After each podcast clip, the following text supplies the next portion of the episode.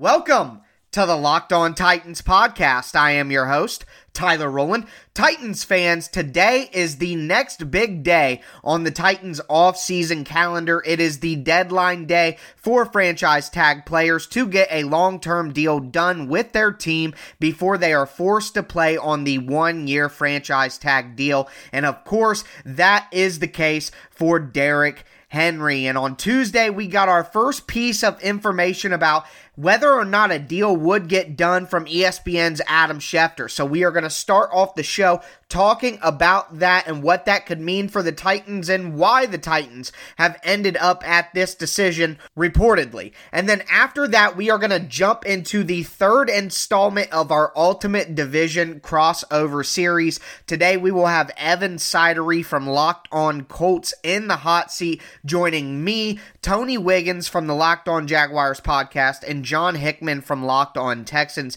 as we ask him some questions about the Colts, and Evan gives us his answers to some questions leading into training camp and where this franchise may be going from here and how he feels about the Colts prospects in 2020. So excited to get into the next portion of that conversation with you guys. Of course, we will round out the Ultimate Division crossover series training camp preview in tomorrow's episode where we focus on the Jaguars with Tony Wiggins. So, really excited to give you guys that content. I know you enjoy the Ultimate Division crossover conversations. Make sure that you are subscribed to the Locked On Titans podcast so you get that and all of the content that I have ready to go for you guys leading up into training camp. But with that out of the way, ready to get into an all awesome show with you guys. We have major news on Derrick Henry's deadline and the third portion of our Ultimate Division crossover series. Let's get it.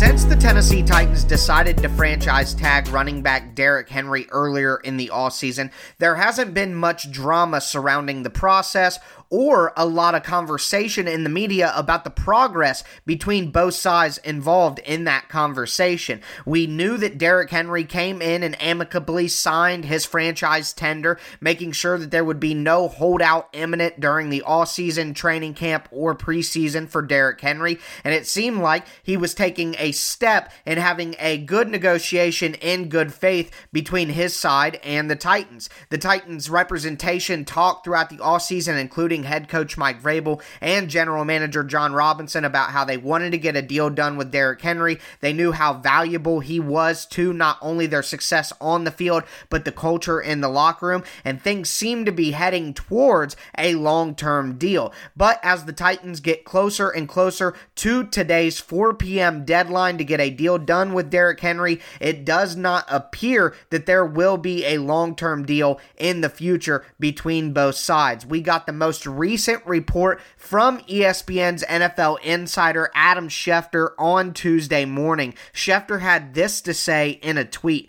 Titans and Derrick Henry are not expected to reach a long term deal by Wednesday deadline for franchise players. Per source, Henry is scheduled to make 10.27 million this season and become a free agent in offseason.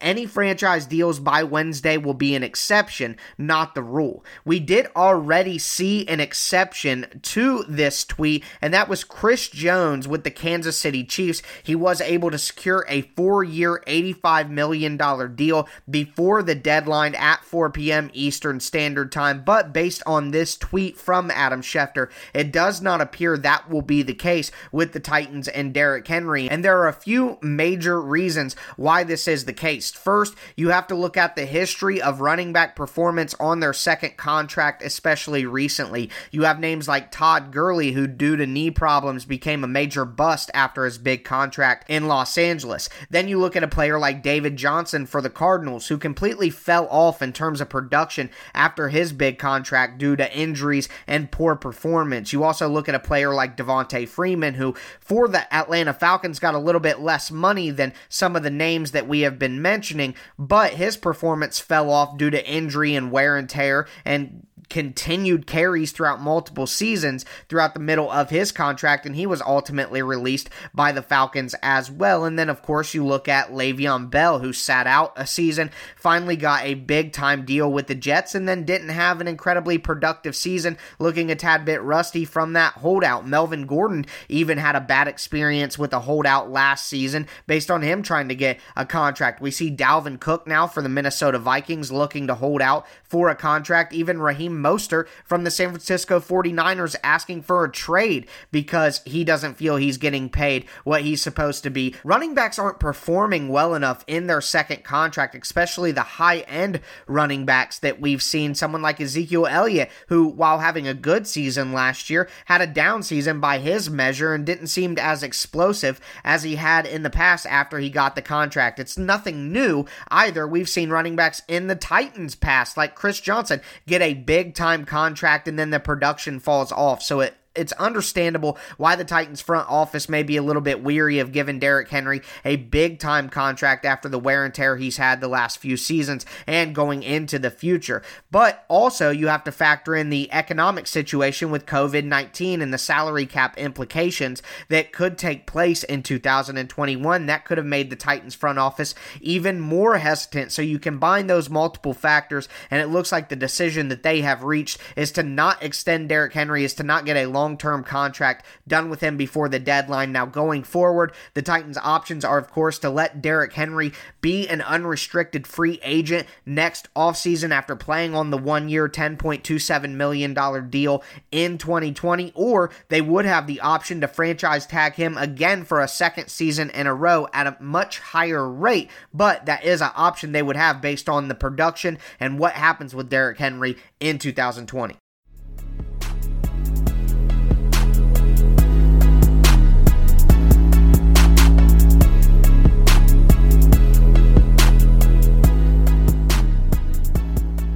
We are back with the third installment in our Ultimate Division crossover series, little training camp preview for the AFC South. I am the host of the Locked On Titans podcast, Tyler Rowland. We are here with host of the Locked On Texans podcast, John Hickman, host of the Locked On Jaguars podcast, Tony Wiggins, and we are focusing on the Indianapolis Colts today with host Evan Sidery. Evan, I just wanted to ask you straight off the jump, dive right in with the number one question, I think, at least in my mind, projecting a little, uh, that will define the Colts season, and that is Does Philip Rivers have any anything left. In your experience with him since we last talked, do you feel better about his signing, worse, or where do you kind of stand in your feelings about that right now? Yeah, the more I've watched of Rivers since that signing happened right away in March and free agency, I'm more and more warming up to the idea because I think he's going to play a role similar to what happened with your quarterback Tennessee, Tyler, with Ryan Tannehill. Kind of have no pressure on him, kind of just be the game manager, take some deep shots here and there, do some quick passes to guys like T.Y. Hilton, rookie Michael Pittman Jr., Nyheim Hines, or scat back there as well. I think they have a lot of pieces in place for Philip Rivers to really cut down his turnovers last year. Of course, he had 20 interceptions. That's sort of why the Chargers moved on and drafted Justin Herbert in the first round because they thought Rivers didn't have much left. But Frank Reich and Chris Ballard have been adamant this whole period that Rivers still has some juice left in his arm. They still think the arm strength is there from the last couple of years, and they think that he could really bounce back to the 2018 form when the Chargers were 13 and three and on the doorstep making the Super Bowl run that they did and going to Baltimore and beating Lamar Jackson his rookie year. They, they think he could really have that and more and the piece in place. The offensive line with the Colts is the best in the NFL.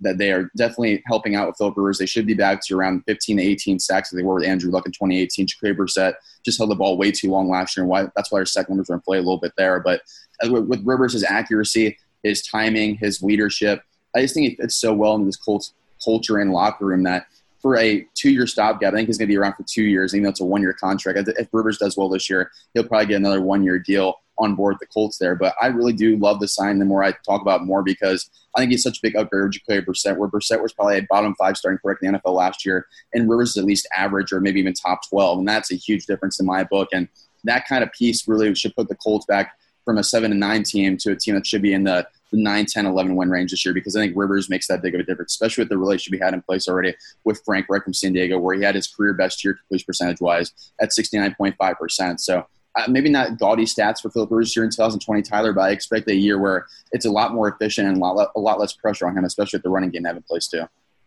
Evan, I, I, go ahead, John. Okay, ahead. I'm sorry. Uh, yeah, I got a quick question uh, about Jonathan Taylor. Uh, what, what what do you believe his expectations will be for the season, and how will he be used in this Colts offense?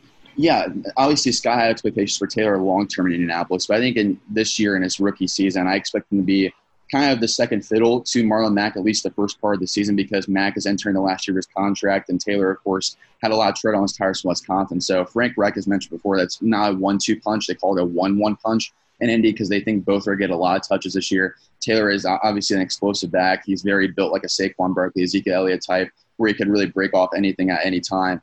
And I think the expectation for him this year is going to be just give him some patience. I think the numbers might not be there at first, but I think later on in the year, I'm very bullish on Taylor that he's probably going to take the starting spot from Marlon Mack later in the season, probably around October, November, and kind of take it from there because Mack, of course, he's a great back. He has great vision, but he doesn't have the exact explosiveness and burst that Taylor does. And behind this offensive line, I think Taylor could put up some really gaudy numbers like he did in Wisconsin. And with, with that combination with the offensive line and Taylor in place, I think the Colts are set for a very long time. But I think preserving Taylor a little bit this year with Marlon Mack and having those two be a really lethal combination could really help him out and keep him healthy, but also keep Marlon Mack healthy at the same time there. So I think Taylor's have a really big year, but I think it's going to be more of a shared shared load there with Marlon Mack.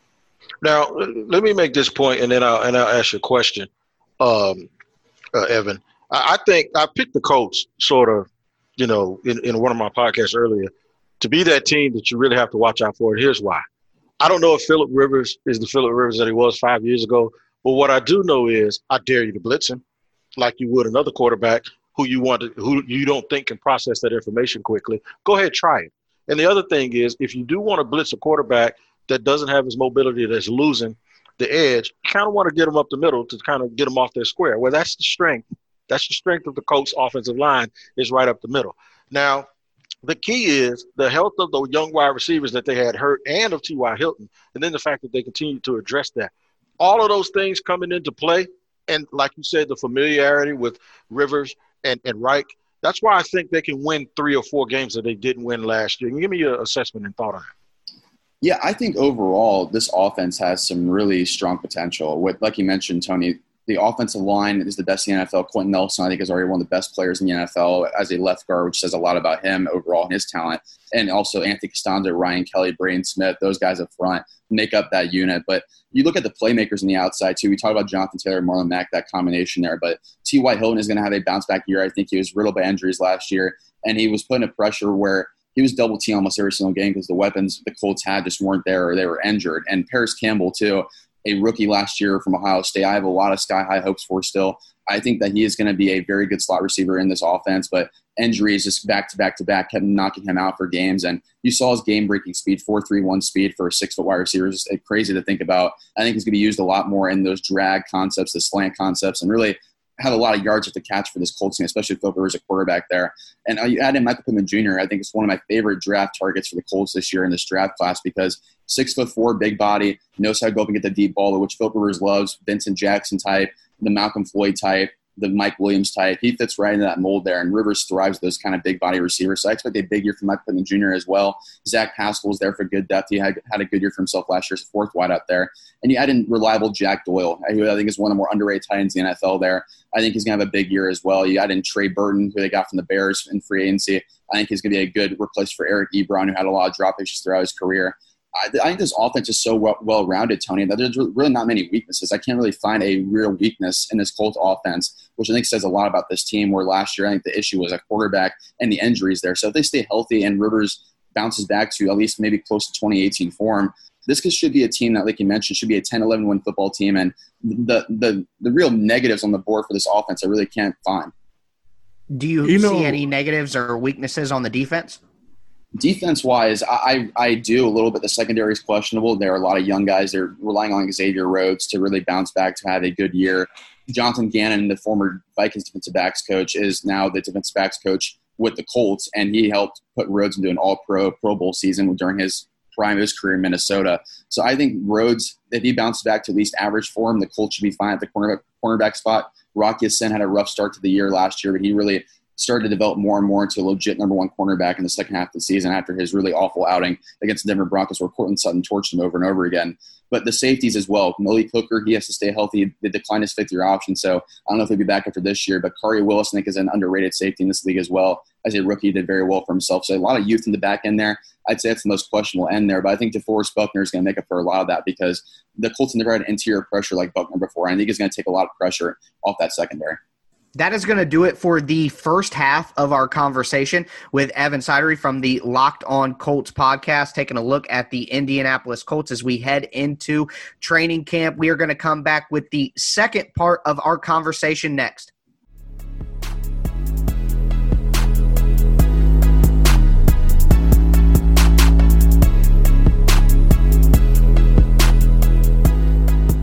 We are back here for the second part of our conversation about the Indianapolis Colts with Evan Sidery from the Locked On Colts. Also got John Hickman from the Locked On Texans. We got Tony Wiggins from the Locked On Jaguars. I am Tyler Rowland from the Locked On Titans. And Evan, I wanted to kind of kick things off here in our second portion of the show, talking about something that you hit on a little bit there at the end, and that is Malik Hooker. His fifth year option, as you said, was declined. A lot of the time, that that can pretty much be the unofficial end to a player's career uh, in that particular city. Also, someone you brought up earlier, Marlon Mack. Do you think it's it, the writing's on the wall and both of those guys will will no longer be in Indianapolis next season, or do you think there's a chance one or two of those guys could be brought back long term? Yeah, I think there's a chance that both could be brought back. I think, like you mentioned, the writing's on the wall there because I think they drafted their replacements in the second and third round this year. You got Jonathan Taylor at number 41 overall trade up ahead of Jacksonville, who reportedly wanted to get Jonathan Taylor on board there. And you get him to replace Marlon Mack, I think, after this year full time. And they drafted Julian Blackmon of Utah in the third round, a strong safety, or free safety, excuse me, who Chris Ballard said he believes has legitimate talent in, in this league. So he's obviously recovering as well from a torn ACL, except from the Pac 12 title game. So he'll be on the pup list to start the year. I think later on the season, maybe November or so, he should be getting some rotations into the, the defense. But I think with Hooker and Mack, maybe Mack comes back on a cheaper deal because I don't know if the market will be for, there for next year. Maybe there is, but maybe maybe five million dollars per year gets the Colts bringing him back because they love to run the ball so much with this offensive line. They can still keep that duo together, but they're so bullish on Jonathan Taylor that I think that Mack's going to walk. I think Malik Hooker's going to walk as well, and, and they're going to start to recoup these comp- compensatory picks, which the Colts really haven't had the chance to do so far. They have, I believe, 11 starters who are going to be free agents next year and that I don't think they're going to bring obviously every one of those guys back. So I think Mack, Hooker, a couple other guys as well, maybe Anthony Walker at linebacker because they have Bobby Okereke on board there. I think they're going to start recouping those comp picks for 2022, which Ballard has wanted to do, but he hasn't had a chance to do just yet because this Colts team has been so gutted before, but with the Ryan Grigson era not having much talent at all. But Ballard's built up to the point where he can let these guys walk and start to build his team in his own image. And I think players like Mack and Hooker are on the way out and there. I think it's good for the rest of the league though because I think Mack or Hook, wherever they land, are going to be legitimate starting types and really be really good at the position wherever they go. Uh, Tyler, uh, uh, I'm sorry, Evan. Um, Frank Reich. Frank Reich came in, and then obviously, you know, he got the rug pulled out from under him when Andrew Luck was injured, and nobody really expected that.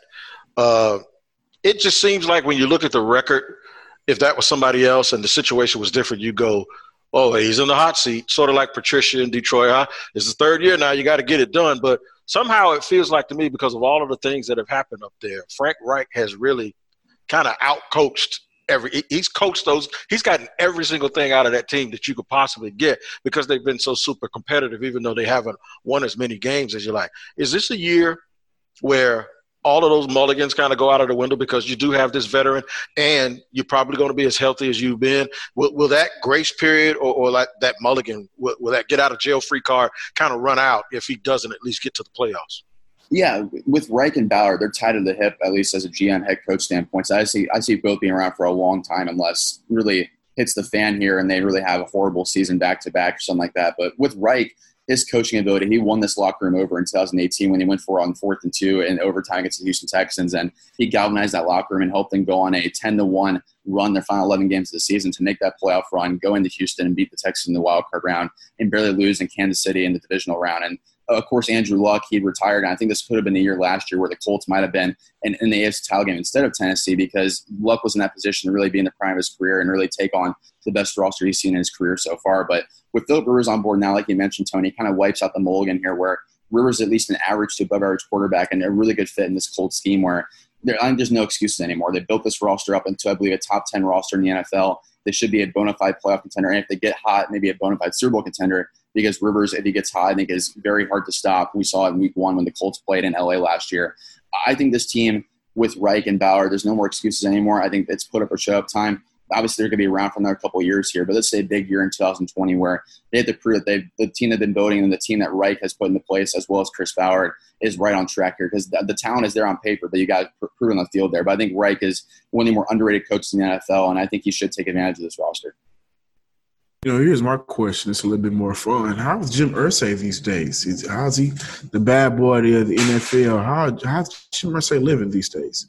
Yeah, Irsay's doing well. I, I, think he's really put a lot into this team as far as really giving the keys over to Chris Ballard. I think he's really been apprehensive in the past, even Bill Polian, where he wanted to kind of have his own say and kind of put his own own twist on things. But he trusts Chris Ballard so much, especially after the Ryan Grigson debacle, where Ballard's been so good at his job the first few years building up this team that he's kind of taken a complete backseat here as far as being involved in operations goes him and Frank Reich have the full trust of Irsay. He's built an entire new facility in Annapolis there. They've rebuilt the entire West 56th Street facility they have there for the training camp.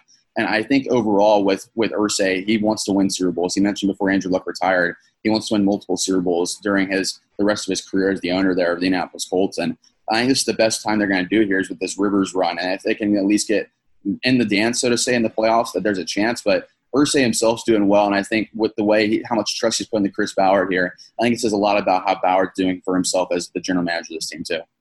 I, I think I, I agree with you 100% and in that Chris, Chris Ballard's done a fantastic job. It's one of those things where when you're in the division and you watch that guy craft a roster just in his few short years, you know, it is something something you you worry about in the back of your mind because he is doing such a good job. But what, one thing that happens when you do a good job building a roster is you have some competitive spots going into training camp. So with an eye looking forward, do you think that there are any starting positions that are available for the Colts right now? Do you think the roster or the starting spots are kind of locked down? Where do you see those battles taking place once once players actually get out onto the field? Yeah, I think the starting spots are pretty locked in already with how deep this roster is. But I think as far as battles go, the Mike linebacker spot, Anthony Walker's been entrenched next to Darius Leonard the last couple of years. But Bobby Okereke, they're super high on the Stanford product they drafted last year at, in the third round. They, they think is a future all pro, Pro Bowl type talent. Jim Irsay mentioned that, as well as Chris Ballard. So I expect them to take more and more snaps at Mike away from Anthony Walker this year. I personally do think that Bobby Okereke beats out Anthony Walker this year in training camp, moves him over to Sam linebacker because Walker is good at runs, but he's a really big liability in pass coverage. And Okereke and Leonard are very versatile in both situations. So I think those, that will be your duo there, and have Walker move over to Sam, which I think opens the door for Walker to leave as a free agent this second year and recoup another comp pick, like I mentioned the last time there as well. I think as well, wide receiver. I know Mike Pittman Jr. is the number 34 overall pick, second round pick this year, but Zach Pascal did very well for himself last year, so he's at least earned the chance to be an outside outside starting receiver opposite T.Y. Hilton there. So I think there's going to be a, a, battle between Pittman and Pascal. If Pittman has a slower development curve, maybe Pascal starts right away, and then Pittman takes a spot later on the season. But outside of that, I think it's pretty much all covered with the Colts there because the offensive line's there. They have the skill position groups in place. Marlon Mack and, and Jonathan Taylor to be sharing a load there. So there's really no true starter, so to say, at that position. Defensive line, they have Justin Houston, Kemoko Turay in the bookends. You know, DeForest Buckner inside. And at, at cornerback, Xavier Rhodes, Rock Ya-Sin, Kenny Moore, one of the more underrated nickel cornerbacks in the NFL. And then you have Khari Willis and Malik Hooker at safety. So uh, it's a pretty loaded roster already, but these, these camp battles can be very intriguing to watch at the most important positions. But that will wrap up the third installment in our Ultimate Division crossover series here for the AFC South. Taking a look at the Indianapolis Colts headed into training camp. We are going to be back tomorrow with the fourth installment talking about the Jacksonville Jaguars. Make sure that you subscribe to all of your AFC South Locked On podcast, the Locked On Jaguars with Tony Wiggins, Locked On Indianapolis Colts with Evan Sidery, Locked on Texans with John Hickman and Cody Davis, and Locked On Titans with me, Tyler Rowland. We are going to be back, like I said, with you guys tomorrow to talk with Tony Wiggins about the Jacksonville Jaguars on this Ultimate Division crossover series training camp preview.